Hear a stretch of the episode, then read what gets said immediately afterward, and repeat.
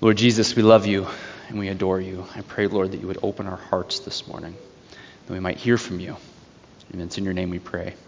Amen. Please be seated.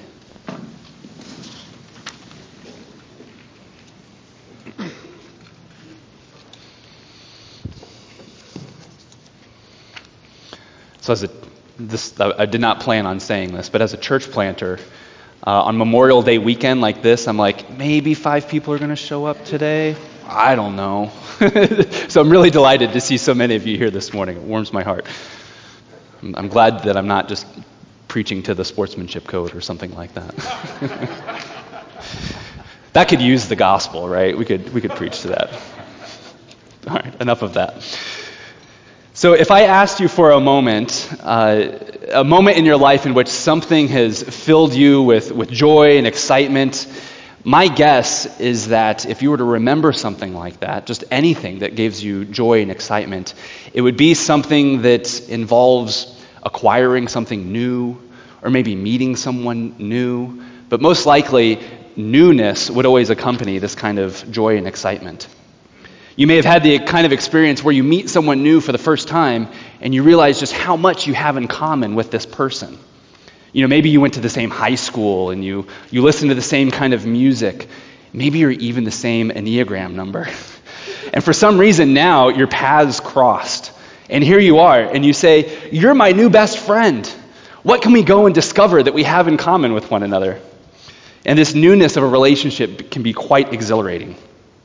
Or some of you maybe have been uh, liberated from an illness in some sort of way, and you've stepped into a newness of life.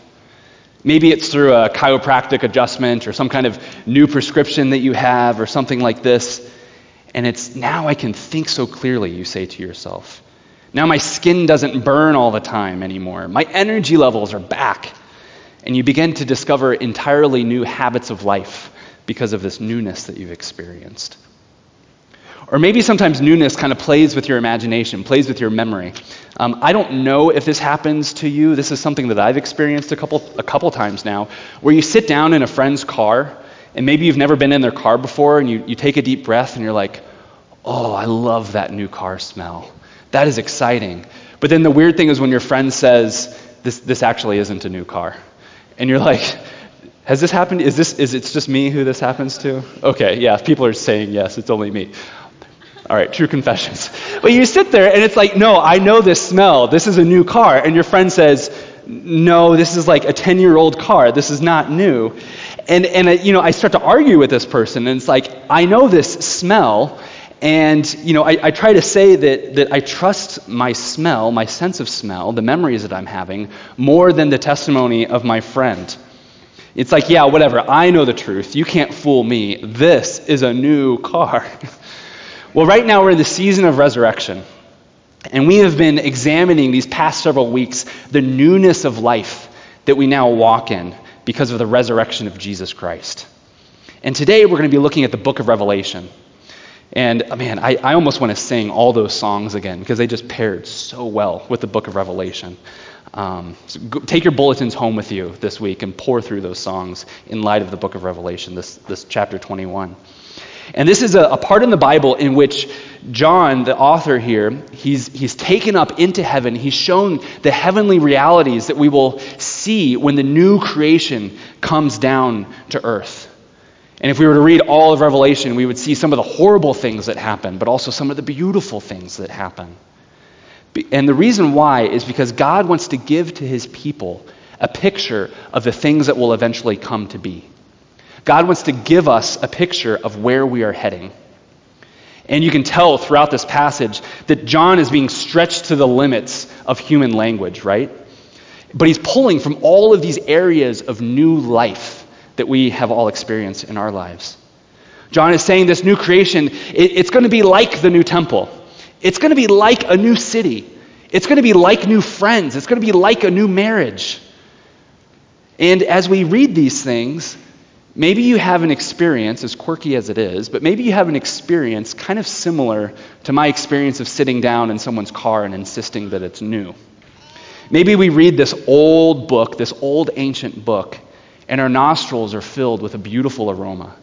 And we think to ourselves, I know this. This is familiar. And others around us might try to downplay it. And they're like, no, no, no, no, these, these are just stories. Don't listen to this. But something inside of you insists that it's absolutely familiar. And I would, I would say that this isn't our minds trying to find an old memory. No, I would say that this is our souls yearning for truth, uh, for yearning for truth, yearning for justice, yearning for true beauty and joy and love. We yearn for that moment to hear the one who is seated upon the throne saying, I make all things new. And when we hear that, something within us leaps for joy. So we're going to be walking through these three paragraphs this morning quite quickly. And I want us to contemplate these future realities. And I want our hearts to be stirred with joy and excitement from these, these stories. So, verse 1 of chapter 21. John writes, And then I saw a new heaven and a new earth, for the first heaven and the first earth had passed away, and the sea was no more. Now, there's a popular misconception uh, floating around in a lot of uh, American flavors of Christianity in which we think that these verses mean that nothing from our present world will be incorporated into the next. I've actually heard Christians reference this passage as they're throwing trash out the window, saying, well, all of this is just going to burn anyway. This is all just going to be trashed anyway. As if to say that this, the first creation, the first creation, is somehow like God's failed experiment or something like that. That can't be further from the truth. The first creation is not failed plan A, and the new creation is not plan B. No, the goal of first creation, the whole purpose for this life, this world, is to deal with the reality of human sin. It's to wrestle with that. It's, it's for God to fashion a people who truly love Him and truly obey Him. And, and through the victory of Jesus Christ, this goal is achieved. The first creation sort of dims and fades as the restorative purposes of God come into the brightness of his illumination. The first creation is not thrown away, but rather it is renewed, restored, redeemed, resurrected into an even greater glory. Here we see that heaven and earth come together, they meet. In verse 2, it says, I saw the holy city, the new Jerusalem, coming down from heaven, out of heaven from God, prepared as a bride adorned for her husband. Now, why is this so important? Because the dwelling place of God will finally be here. Here. The two are going to meet with one another. How is this gymnasium going to be transformed when that happens, right? Maybe we won't smell those wrestling mats quite as frequently, right? I wish we could spend all morning talking about the significance of that word dwell. It's a powerful word throughout the scriptures. In Genesis, God walks and talks and dwells with Adam and Eve in the garden. In Exodus, God tabernacles with his people in the wilderness, he dwells with them there. The, the um, Israel's kings, they build a temple where God may dwell with his people there. In the Gospels, we read that the Word became flesh and dwelt among us. And then here, we see the fruition of all of God's desires and plans and purposes. You see, God wants to be with his creation. He wants to walk with us and talk with us. He wants us to see him face to face. So, this might come as a surprise to all of you. I was actually surprised when I remembered this this week. But I used to play football, that's a sport, uh, with friends in junior high. Okay, this is like the only sports story you're going to probably ever get out of this guy. Uh, but I remember we're in junior high, and, and as what usually happens when junior high boys are playing football, a fight breaks out. And fists are flying back and forth. And one of my friends, Brian, just took one right right to the eye right here. And immediately his eye started to swell. It got really gross, kind of ugly looking. You know, water starts dripping out of his eyes. Like it, it I'm not saying it, it, was just it, it, was not something that you would want to look at. We'll just say that. Um, and, and in the midst of this moment, in the midst of the confusion, because uh, Brian was kind of the, the alpha male of our group, in the midst of this, all of us just kind of decided it was time to go home. Like we're just just gonna let Brian kind of deal with this on his own. And this lasted for like two weeks or so. Uh, this this wound of his, and he was super embarrassed about it. He's actually stayed home from school because of it. Somehow he convinced his, his parents to let him stay home from school from this. And say what you will about boys being boys and perhaps boys being tough and all of this. But I think all of us know what it's like to feel the shame of being hurt in that kind of moment, right? We've all wrestled with that. And we all know how extremely tender a physical wound like that could be, especially around our eyes. I mean, this is just such a soft, soft, tender part of our bodies. We don't want anyone touching it.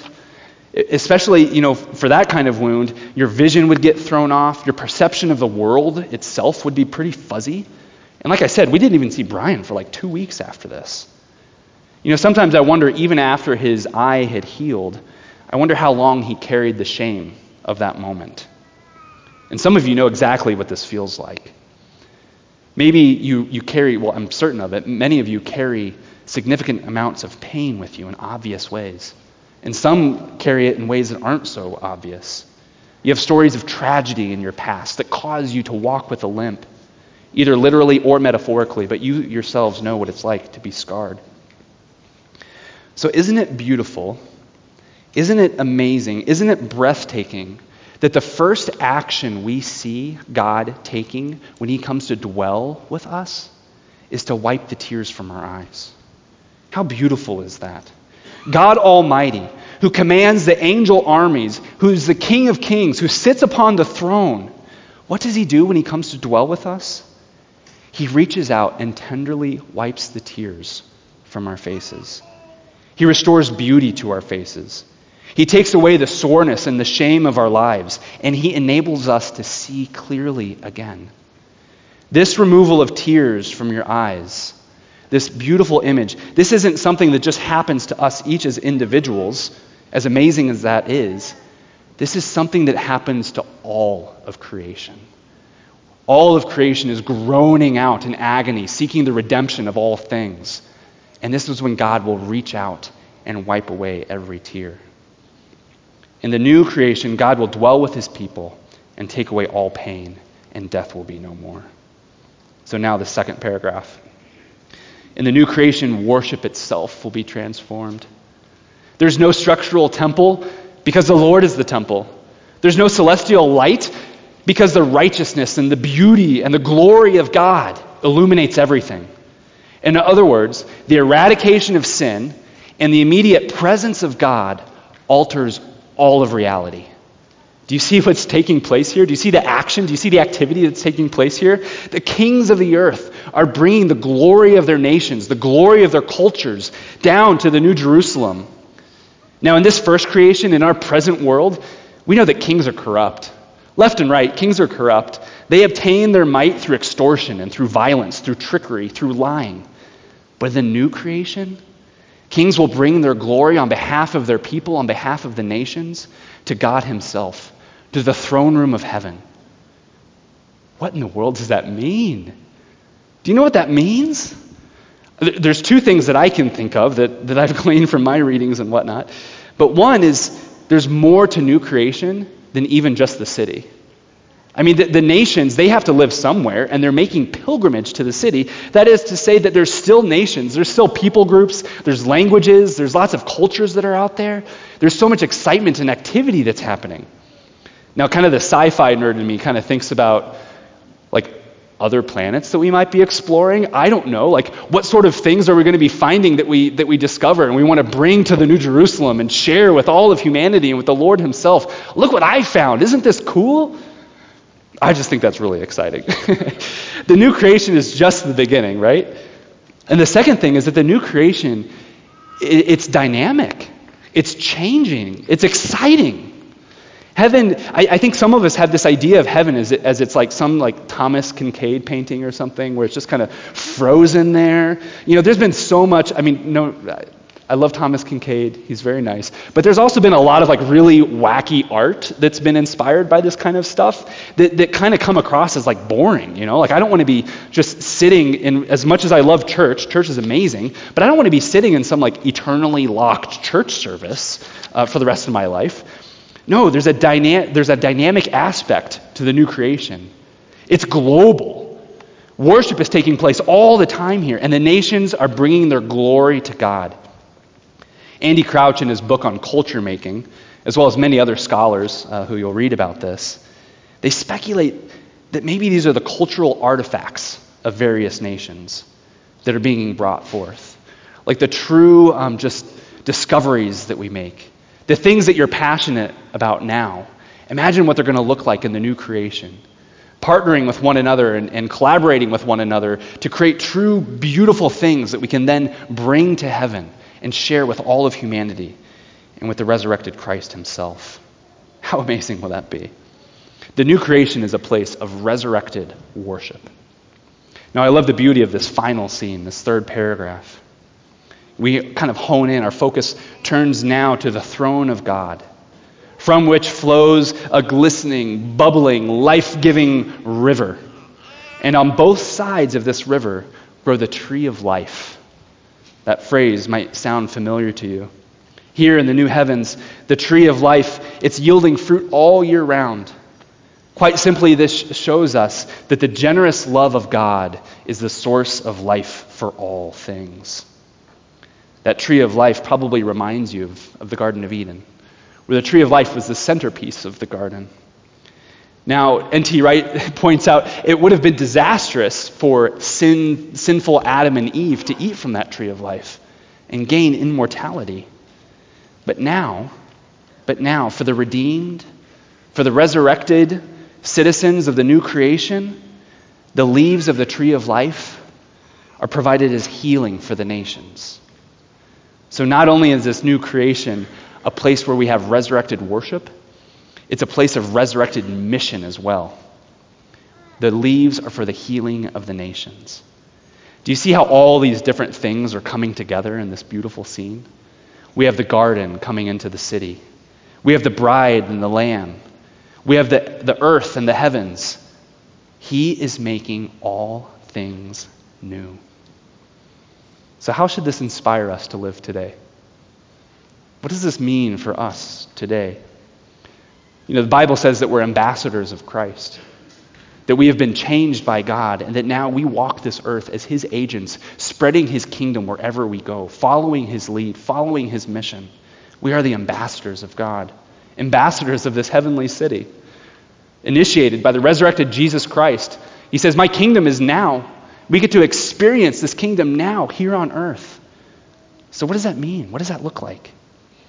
So, if we reject the notion that the first creation is just going to get tossed in the garbage can, and instead, if we believe that everything is going to be fully restored into these most dazzling of realities, where heaven and earth will meet, where God will dwell with his people, where both worship and mission will be completely transformed, then how ought we to live today? I've been wrestling with this question all week long. And I, uh, last night, uh, our friend Ben, who's in town from Alabama, and my wife Molly, we stayed up late trying to answer this question so I could present to you a totally buttoned up, perfect answer on, on what this all means right now. But the fact of the matter is, it's messier than that. And we all have imaginations that the Lord has given us. And so I kind of want to play with one idea for a little bit to think about. So on Tuesday night, there was a, a neighborhood meeting here. Not here, but it was, it was at another church in town. And some historians there were presenting on their research on racial deed covenants throughout Minneapolis. So they were presenting on racial deed covenants in Minneapolis, but especially how that looked here in the Nokomis neighborhood. I was really delighted to see that there was about 10 of us here from Restoration who were present at that meeting. We didn't promote it super heavily, but still, I know that this is on your hearts as well. And what we learned is that these neighborhoods here throughout, throughout Nokomis and around, as they were developed, the developers, they wrote into law, into the laws of those deeds, or as law, into the deeds of these homes, that individual properties couldn't be purchased by people of color. They couldn't own these homes. So, unless you looked like me, you couldn't actually buy a house in this neighborhood. And this is the crazy part. This actually wasn't totally illegal until 1968. So, as you can imagine, the effects of this are still being felt today. And so, I've been asking the Lord, what does it look like to have a foretaste of heaven here in this neighborhood, here now, here in this moment? What does it look like to get a piece of one of those leaves of healing? So, Bryan Stevenson, the author of Just Mercy, a man animated by his faith in Jesus, he often says that the first step in these kinds of conversations is to tell the truth about the past. I didn't know you were coming today, by the way, Sam. Sam used to work for Bryan Stevenson. so if you have any questions about Mr. Stevenson, go ask Sam after the service. so anyway, he, and I love what he says. He says the first step in these conversations is to simply tell the truth about the past. So what does that look like here in Nokomis? And honestly, I don't entirely know. Maybe it's building a monument in, in one of the parks nearby that simply tells this story. Maybe it's creating a museum here where people can come and find a plaque of their house's address on it and maybe take it back to their homes and put it on display in their house. I don't, I don't know. And, and maybe these are, are hard ideas. I haven't discussed these with anybody. I don't know if anybody else is even asking for these kinds of things. But I think as redeemed citizens of the New Jerusalem, we are invited to think about these things and consider how can the church be participating in these kinds of things and this isn't a political thing, this is a, this is a kingdom thing. This is a love your neighbor kind of thing. So there's, there's a study that came out a little while ago, and, and I, I personally kind of disbelieve this, but it's, it's a study, so I don't know. Um, maybe it's true. But it says that people who, act, who read like the final pages of a novel actually enjoy the book more. Again, like that totally doesn't sound true, but that's that's science. Okay, so we're gonna we're gonna go with this. But as the resurrected people, we know how the story ends. We see the pages here. And so we get to enjoy the story now, as difficult and as hard as it is. We actually have the ability to, to enjoy the story now. We are baptized into the people, uh, into the body of Christ. We are given the mind of Christ. We have His imagination. We can prayerfully dream of healing and hope for our communities. And above all, we have the cross, where all guilt, all shame, and all death itself is put to death. You know, God has laid on many of your hearts areas of, of concern, ways in which you can bring those leaves of healing to the people around you. How are you seeing a foretaste of that? How are you seeing that fold out, unfold in your lives right now? Yesterday, several of us hung out with a missionary in the Phillips neighborhood, Pastor Jim Bloom is his name. And we're talking about these things with him. And he offered as, as a first step simply getting to know your neighbor, opening your home, inviting people over, sharing meals with one another. Be hospitable, be in one another's homes. And that got me thinking about this passage, this passage in Revelation. You know, maybe part of what it means to be the body of Christ is that we are put in places where we ourselves have the honor of wiping away the tears from other people's faces. And they get to wipe the tears from ours. It's a two way street. Not because we ourselves are God, but because we are His redeemed children. And we are signposts of that new creation. That new creation where there ultimately will be no more betrayal, no more lies, no more death, no more pain, no more sorrow all of that will be wiped away. Let us pray.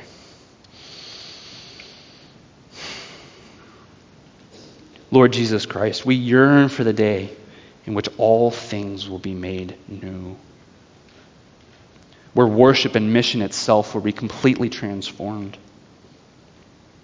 Lord, as you bring the power of the resurrection into our own lives, into this community, into this church of restoration, Lord, may you use us to be a signpost, both corporately and individually, of your new creation. We ask this in the name of the Father, and the Son, and the Holy Spirit. Amen.